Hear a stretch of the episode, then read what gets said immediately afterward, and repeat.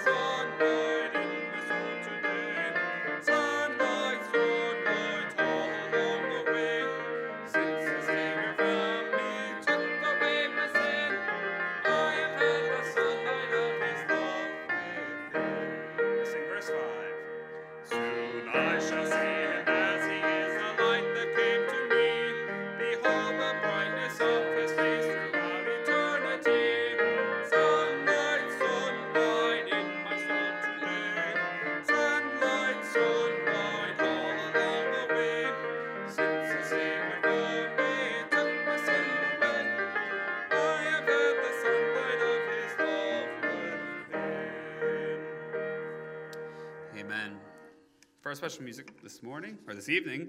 We have uh, Nancy McClellan, who will be playing the piano, and she'll be playing We Shall Behold Him.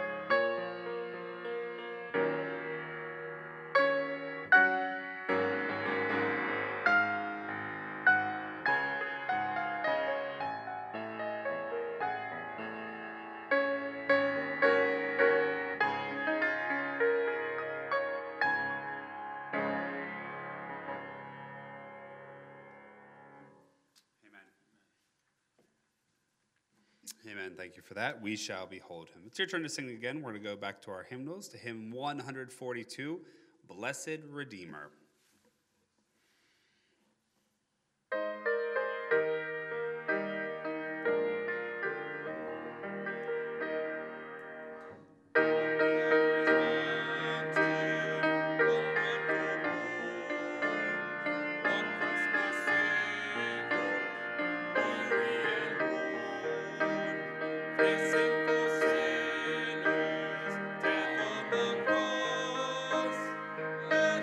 Thank you.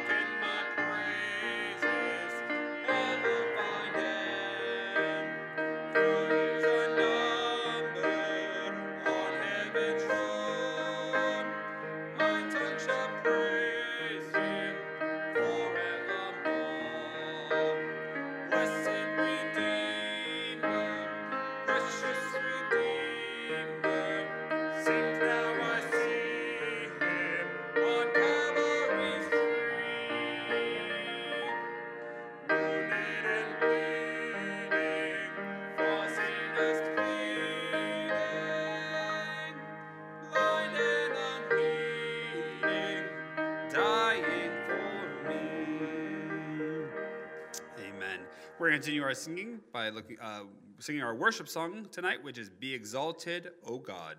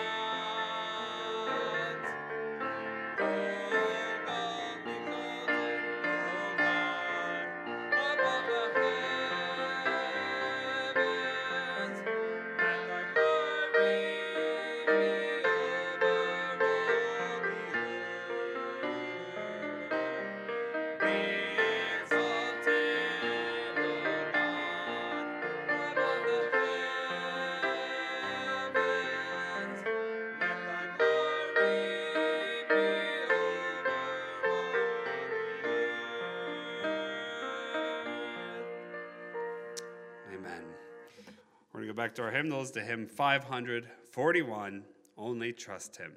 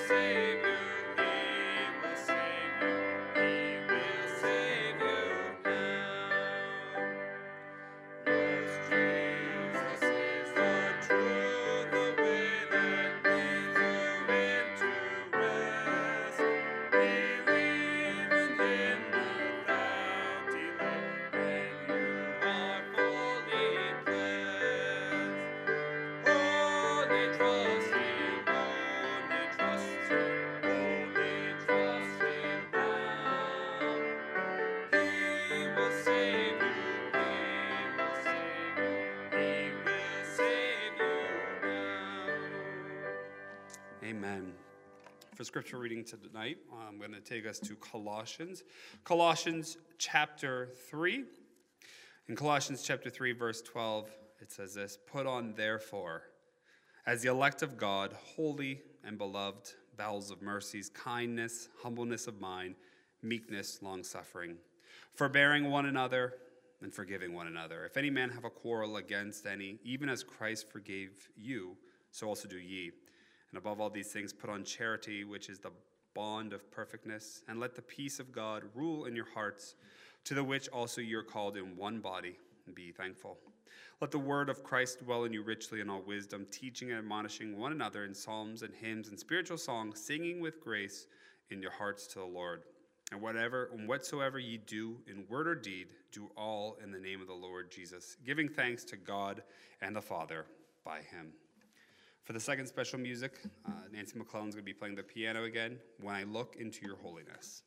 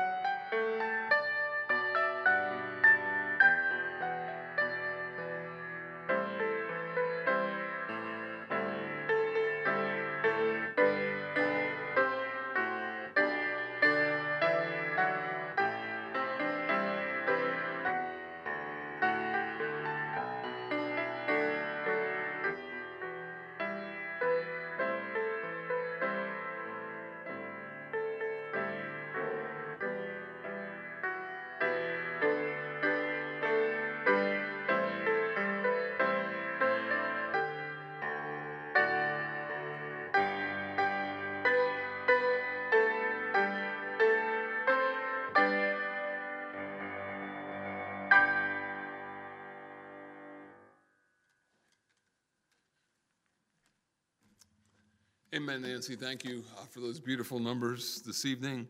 We shall behold him, and when I look into your holiness. Amen. If you turn with me in your Bibles to Ephesians chapter number five. Ephesians chapter number five, and I'd like to begin reading here at verse number twenty-nine. We're going to begin a new series this evening, the church which is his body, literally the church, the body of the Lord Jesus Christ. It's so important to understand this. Ephesians chapter five, beginning at verse number twenty-nine, for no man ever hateth his own flesh, but nourish it and cherish it, even as the Lord the church. For we are members of his body, of his flesh, and of his bones. For this cause shall a man leave his father and mother, and shall be joined unto his wife, and they two shall be one flesh. This is a great mystery, but I speak concerning Christ and the church. The church, the body of Christ, the church which is his body. As I said, it's so important to understand this, to understand what God is speaking upon, because what you believe doctrinally affects the way you live, and we want to be living for the Lord Jesus Christ. And when you think about it, ecclesiology, it's the study of the church. Theology is the study of God.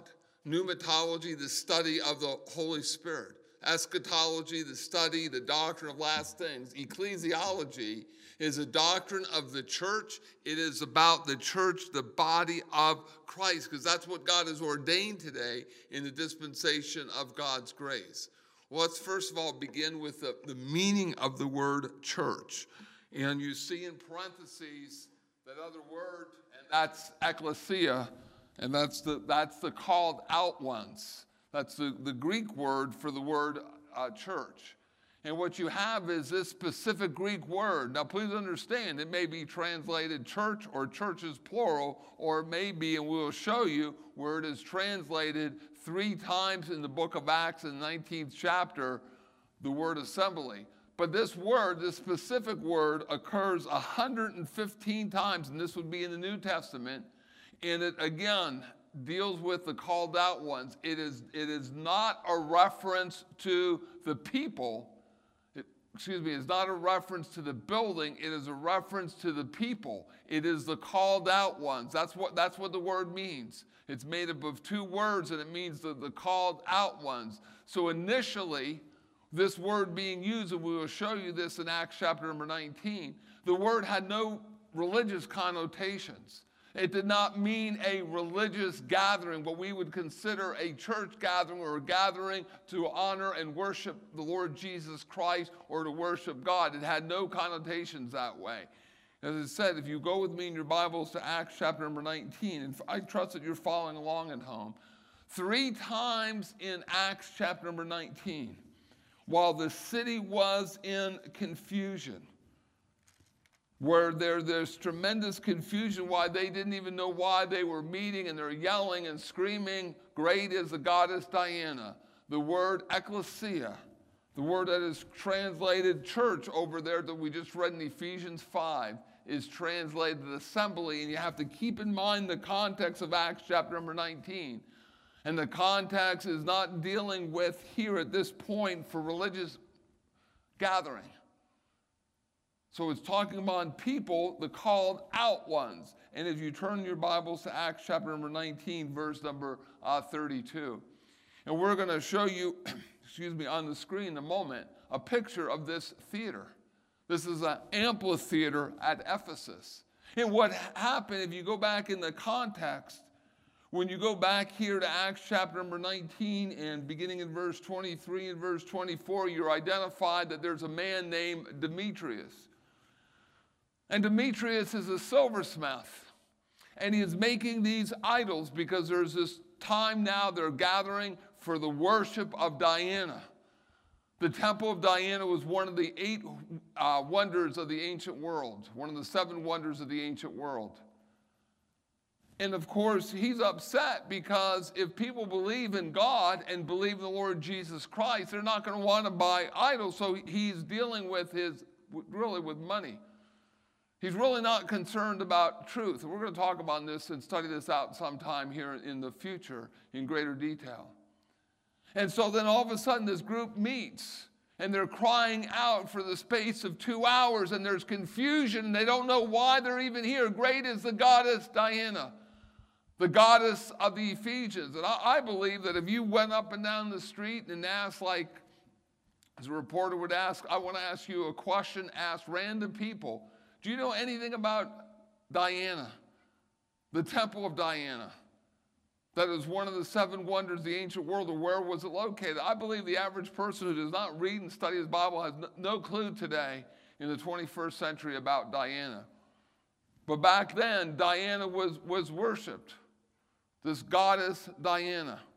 And Demetrius was a silversmith, and he was selling shrines for Diana. And so there's this confusion. And if you drop down here to verse number thirty-two, we read these words. And some therefore cried one thing and some another, for the assembly was confused. The assembly, that word assembly is the Greek word ekklesia, the church. It's translated church, but here it's the assembly. And again, it's dealing not with the building, it's dealing with the people. And the issue is that they're not here to worship God. They're here because they believe their temple of Diana is being despised, and they're the greater part of these people. And look at, if you look on the screen, here is the picture of this amphitheater in Ephesus. They could seat upwards of twenty-five thousand people, and they're there, and there's all this confusion. And they cried one thing, and the assembly was confused, and the, the more part knew not wherefore they were come together. They didn't even know why they were there. They didn't even know what was going on. Here's another picture. And I've been told by an individual who has been there that you could be on the one side of the amphitheater, and someone could be on the other side, and the acoustics were so magnificent. Not using microphones and modern technology that we have, but sound would travel back and forth and you could hear someone talking. And so they're, they're in confusion.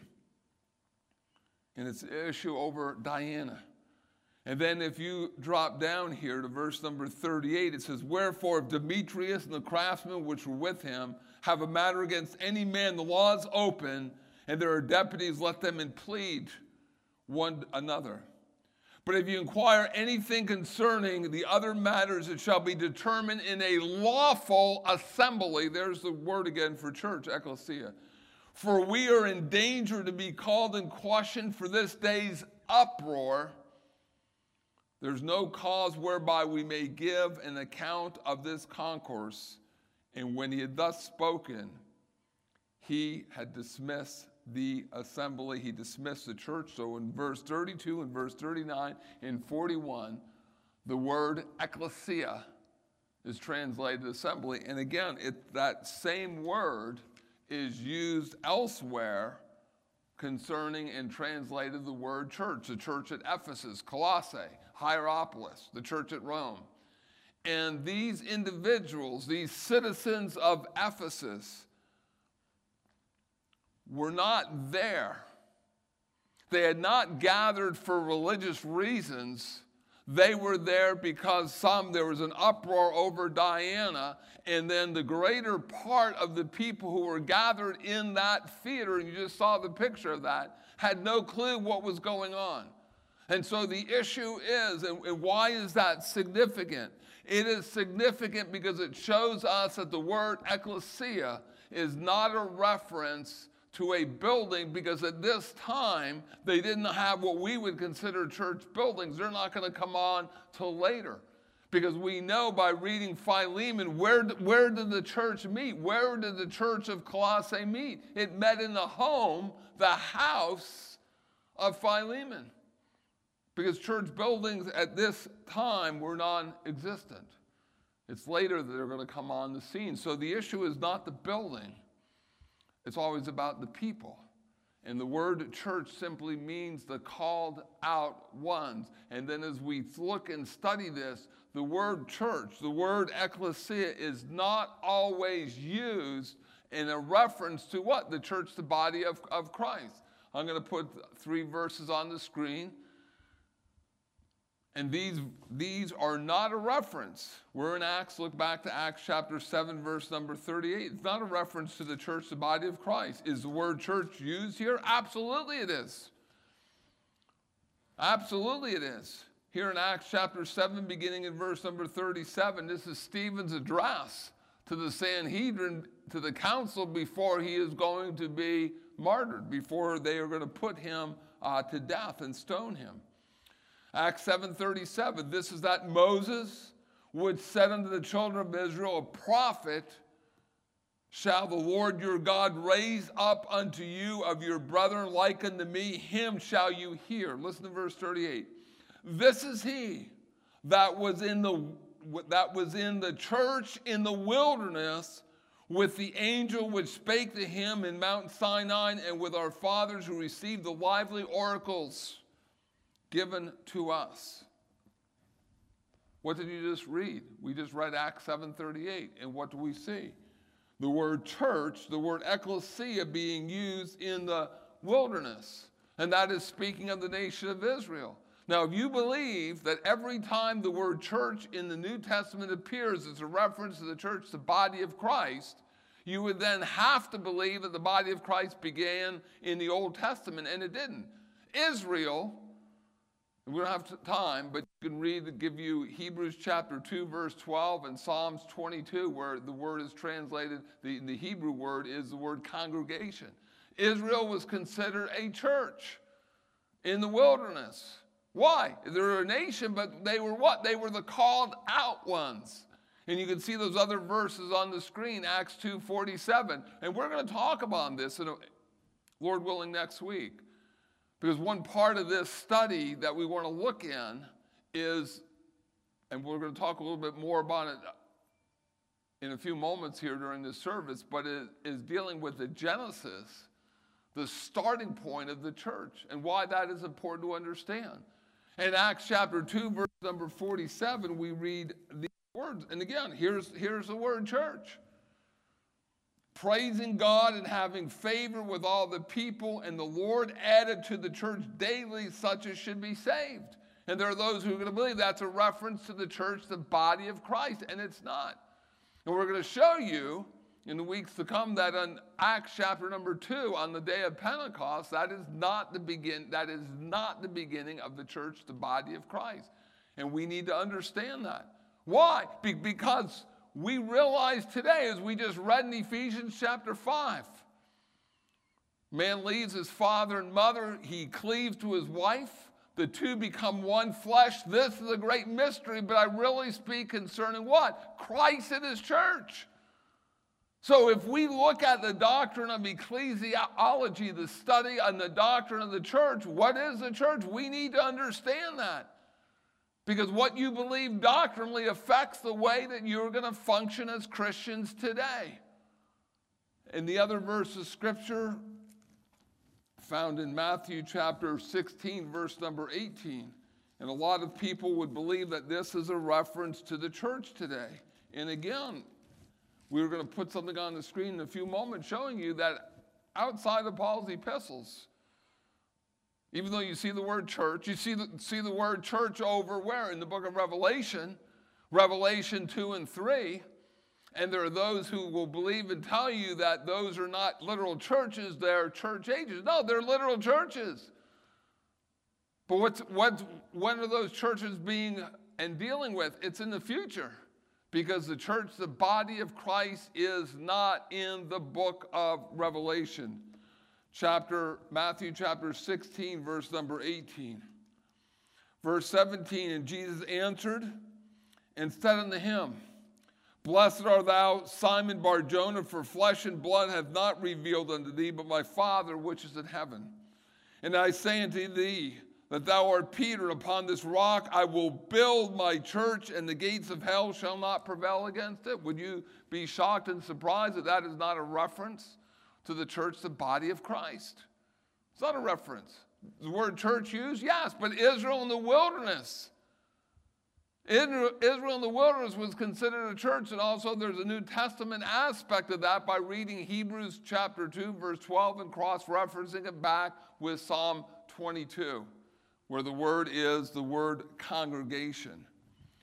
Also, we need to understand and we acknowledge and realize that the phrase, the church, the body of Christ, is exclusively a Pauline term, a Pauline doctrine. That is, that that phraseology is not found outside of Paul's epistles. In, in fact, God through Paul writes thirteen epistles. In eleven of the thirteen epistles, God used the word church. eleven of the thirteen epistles. Sometimes it's speaking of the local church. Sometimes it's dealing with the universal church, the body of Christ. The only two epistles of Paul's thirteen that God does not use the word church is Second Timothy and also in Titus. But the phraseology, so you may see the word church. We just gave you three verses of Scripture. Acts two forty-seven, Acts seven thirty-eight, and back in Matthew sixteen eighteen, I also mentioned Revelation chapter two and three. You have the church at Ephesus and Smyrna and Thyatira and Laodicea. And that has led people to believe what? That, that this is a reference to and dealing with what? What they call church ages. And they try to say, well, this is talking about, this is recorded here. The book of Revelation is a book of prophecy. It's not a historical book. It, it all awaits a future fulfillment. Praise God. And you can see that by reading Revelation chapter one. It's, it's verse one. It's the revelation of Jesus Christ. It's not the revelation of John. John saw these things, but God gave him the words, and God tells John, the things that you see, I want you to write them down in a book. And we have that book today. It's called the Book of Revelation. And from Re- Revelation chapter one to Revelation chapter twenty-two, it's absolutely God's inspired words. And it's not an allegorical book. It's under, to be understood literally, and it has not a historical book. It has not been historically fulfilled. Matthew twenty-four, the Olivet Discourse, has not been historically fulfilled. There are prophecies that await a future fulfillment. We're living in the dispensation of God's grace, and when the dispensation of God's grace is over, God will take up his dealings again with the na- nation of Israel. It's so important, so important to understand God's word and to rightly divide the truth of God's word so that we can live for him. We can live and we can look and study the doctrine of ecclesiology and understand about the church and understand how precious it is to God because God has ordained the church. Really, if you go back and study out the churches, Rome, he writes to the Romans, to the Corinthians, to the other churches, Ephesus, Colossae, Philippi, these other churches that received these epistles, Galatia, plural churches, because there was a region, what is modern-day Turkey. God ordained the church. And, and praise God for para-church organizations today, missions that, that send out missionaries, in Bible schools that are supposed to train and teach the word of God to these individuals so they become pastors and teachers and missionaries and other aspects of full-time Christian service or committed to serving the Lord Jesus Christ in any capacity. But you realize it's, it's always the church. It was a church. When you, when you go back into the time of the Apostle Paul, it was a church. It was a church that preached the gospel. It was a church that sent out people. It was a church that established the saints. That's what the church is supposed to do. It's supposed to teach the whole word of God and the whole counsel of God in light of the word of God rightly divided. I want to put on the screen this quote.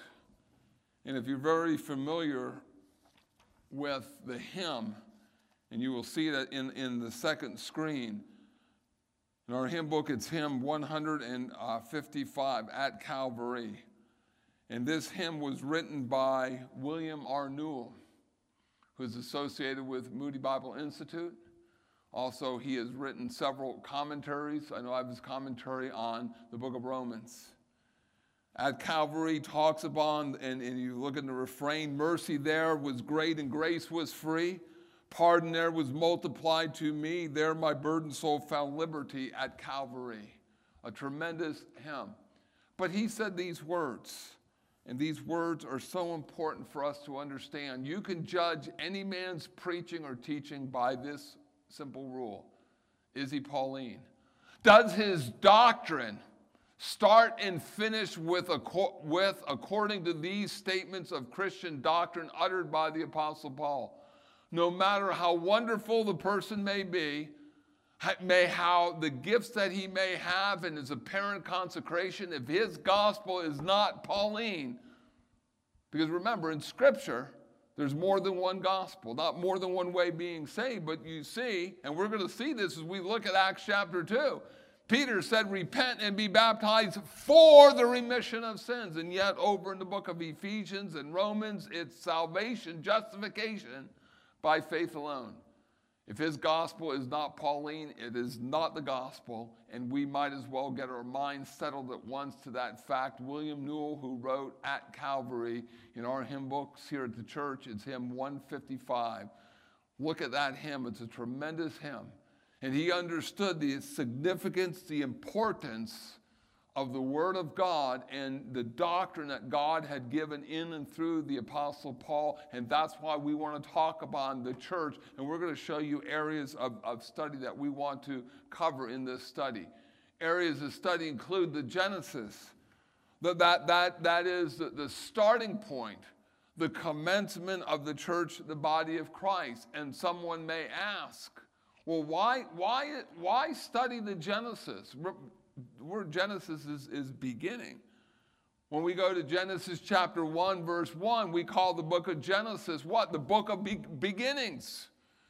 Deals with creation. Deals with God creating man. It deals with the fall of man in Genesis chapter number three. The, the first promise of the coming Savior in Genesis chapter three, verse fifteen and verse sixteen. So the word Genesis, beginning. Well, we want to talk about the, the Genesis, the beginning, the commencement, the starting point of the church, the body of Christ. And you might, might say, well, why, why, why study that? Why, why spend a couple weeks in looking at the Genesis of the church? Because, as I said earlier, what you believe doctrinally affects the way you live. And we need to understand that. The one hand represents the doctrine, the other hand repre represents the practical, because what I believe doctrinally is the way I'm going to live.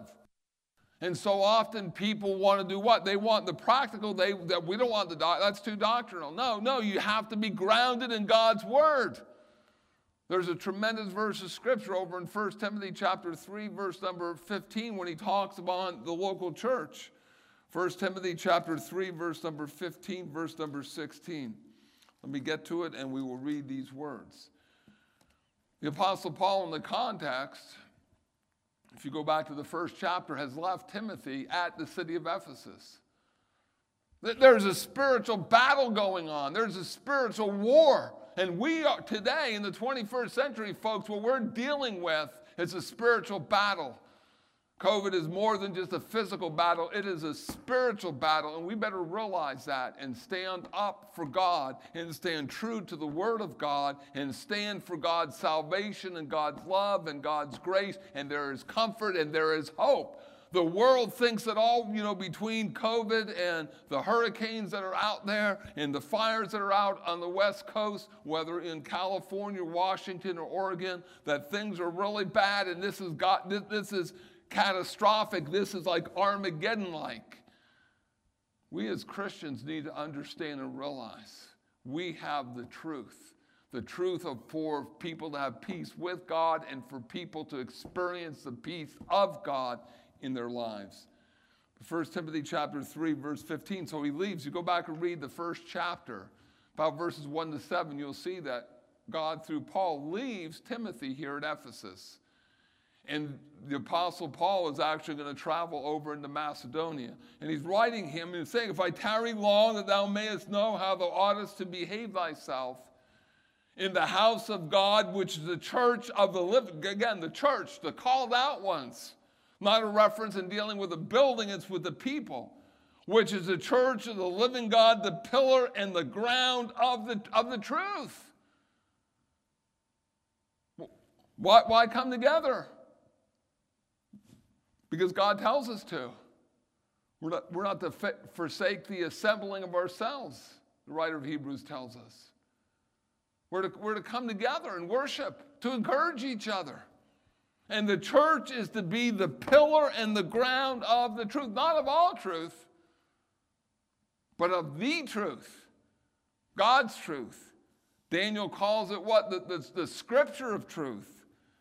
We also know in Second Timothy two fifteen, we're to study to show ourselves approved unto God, a workman who needeth not to be ashamed. What? Rightly dividing the word of truth. John seventeen seventeen, sanctify them through thy truth. Thy word is truth. Lord Jesus Christ in the book of Revelation is called faithful and true, and he is called the, the word of God. So we need to understand. So why the study? Why are we going to, beginning, Lord willing, next week, study the Genesis, the beginning, the commencement of the church, the body of Christ? Because what you believe doctrinally affects the way that you are going to live. And without the doctrine, you cannot have the practice. And if you have the practice without the doctrine, it's going to lead us incorrectly and wrong. Areas of study also include to understand the Lord, the Lord Jesus Christ. We're not a nation. Israel was a nation. Israel was in covenant relationship with God, the Abrahamic, the Davidic covenant, the new covenant, the Mosaic covenant, the law. God was dealing with them as a nation. We're, we're not a nation. We're, we're the church, the body of Christ, and what is Christ to us? Not only is our Savior, but we know Colossians chapter one, verse number eighteen, he is the head over the church, the body of Christ. And then when we realize and study First Corinthians chapter twelve, and we're going to look at that portion in greater detail, but go back with me to First Corinthians chapter twelve for a moment. We're fellow members of the church. And we're not only talking of our local church, but also think of the universal church, the body of Christ. Universal believers, true, true believers now, those who truly have believed and trusted and placed their faith in the Lord Jesus Christ. And what is the gospel today? First Corinthians fifteen, three and four, that Christ died, that he was buried, and he rose again. That's the gospel. And so often and people are adding things to it. That's why we say we're in a spiritual battle today. And are you going to stand up for God and preach the true gospel? And the true gospel is that we're saved by grace alone through faith. Praise God for that. That you cannot do anything. You can't work for it. It's not through religious activities, not through a baptism. It's by faith alone in the Lord Jesus Christ. And God will save you and give you the gift of eternal life. And he that hath the Son hath life. And he that does not have the Son of God does not have life, but the wrath of God abiding on him. First Corinthians chapter twelve, beginning here at verse twelve. We're going to look at this portion of Scripture, obviously, in greater detail in the weeks to come. But verse twelve says, for the body is one, and he's talking of our physical body, and hath many members. Our physical body is one, hath many members. And all the members of that one body being many are one body, so also is Christ. And he is not speaking of the physical body of Christ during the earthly ministry. He's speaking of what? The spiritual body of Christ. The church. The church. For by one Spirit are we all baptized into one body. And that has nothing to do with water. That is the Holy Spirit of God uh, baptizing, identifying us into the death, the burial, and the resurrection of Christ. This is Romans chapter six, Colossians two, Ephesians four, one Lord, one faith, one baptism, and Galatians chapter three as well. It's so important to understand God's truth. And then he is going to describe and talk about the body. And what is true of our physical body obviously is true of the spiritual body, the church, the body of the Lord Jesus Christ. So we're going to talk about that we're fellow members one of another. We, we have a relationship not only with our living head, the Lord Jesus Christ, but with each other. And as we study First Corinthians chapter twelve to understand the church, the body of Christ, the, the, the local church, universal church made up of true believers, is not a mechanical organization and a lifeless organization. It is a living organism working together. We'll give you a definition of what the word organism means. And understand and think about it. It's working together. And it's going to follow the precepts that God has laid out in the Word of God. And the church, the body of the Lord Jesus Christ, was a mystery. It was secret. Ephesians chapter three clearly shows us this, until it was revealed to the Apostle Paul. Why is that important? Because that goes along with what we laid out and said. Matthew sixteen, eighteen, Acts two, forty-seven, Acts seven. The church in the wilderness could not have been the church, the body of Christ, because Ephesians chapter three shows us and tells us that it was what? A mystery. It was kept secret. Where was it? It was hidden in the mind of God. We can show you that. Ephesians chapter three tells us. It, it was not, it's not in typology in the Old Testament. I've heard people say, and you know, you see it in commentaries, and sometimes people say, well, here is a church in typology in the Old Testament. How could it, how could it be? It was a mystery. And we know that Satan read Scripture. He knew, he knew what Psalm number ninety-one says. Go, go over to Matthew four. Lord Jesus Christ three times quotes, it is written, it is written, it is written. The words he quoting from the book of Deuteronomy. Not only was the Lord Jesus Christ under attack and, and the issue of uh, trying to tempt him when he says, I know who you are, and if you are the Son of God, this is what I want you to do. And if he would have followed that, there would have been an upheaval because he would have failed. But also the program of God was under attack, clearly. And Satan quotes, or excuse me, Satan uses Psalm number ninety-one. He quotes some of it, he misquotes it, he adds words, he subtracts words, but he knew that Psalm number ninety-one was a Messianic psalm, that it was a clear reference to the coming Messiah, to the Lord Jesus Christ. So the church, the body of Christ, was a mystery. It was kept secret until it was revealed to the Apostle Paul. And then the different aspects of the church, the different aspects of the, of the temple. We want to talk about that. The different aspects include what? The universal church. That's Ephesians chapter two. Our, our body. First Corinthians chapter six, and the local church. The local church in Corinth was considered to be what? The, the temple of God. And we need to understand this. So we want to look at this. And there's other aspects, I'm sure, that we will branch off in this study as we think about ecclesiology, the study, the doctrine of the church, and understanding upon the church, because we, this is what God has ordained today in the twenty-first century. Go, go read your scriptures. Go, go read those epistles where he writes to the church at Rome, the, you know, the Romans, and dealing with the Corinthians, the church at Corinth, and Philippi, and Colossae, and Ephesus, and then there's other places that churches were formed that they never received an epistle. But God, this is how God wants us to be living today. And it begins with salvation. Do you know the Lord Jesus Christ is your personal Savior? It's so important to think upon this. And as we think upon COVID and with the hundreds of thousands of deaths here in our own country and what's going on worldwide, we realize again the frailty of human life, how fragile human life is, and the truth of what God's word tells us through the book of James, that our life is but a vapor that's here and it's gone. And if you try to compare one hundred years, even if a person lived to one hundred years, one hundred one years, or in their nineties, compare that to all eternity, it's not going to compute. Praise, praise God. What is eternity? It's the Lord, it's God giving to us something we do not possess, because we're walking around in a temporal body. This outward man perishes, yet the inward man is being renewed. The outward man is perishing. The outward man is dying.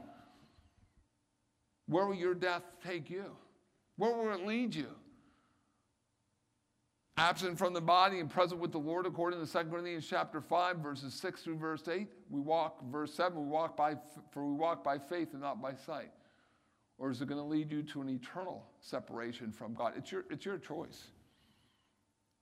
Our prayer here at the church is that you know the Lord Jesus Christ is your personal Savior. If you've never trusted him, the gospel is very clear. Romans chapter four, verse four and five. Romans six twenty-three, the wages of sin is death, but the gift of God is eternal life through Jesus Christ our Lord. Ephesians two, eight, and nine, for by grace are you saved through faith and not of yourselves. It's the gift of God. It's not of works, lest any man should boast. It's not of works. It's not of religious activity. It's not through a baptism. That cannot save you. What saves is by placing your faith in the Lord Jesus Christ. If you've never trusted him, won't you trust him right now, right where you're at? Tell God and acknowledge that you're a sinner, that Christ came into this world, that he died for you, and that through his death, burial, and resurrection, you can be saved. Believe that, and God will save you. God will give you the gift of eternal life. And anything happens to this body, to your body, you'll be absent from this body, be present with the Lord throughout all eternity. That's what God wants. That's what our prayer here is at the Altoona Bible Church. So if you've never trusted him, won't you trust him before it's absolutely too late? Because once you die, it's, it's too late.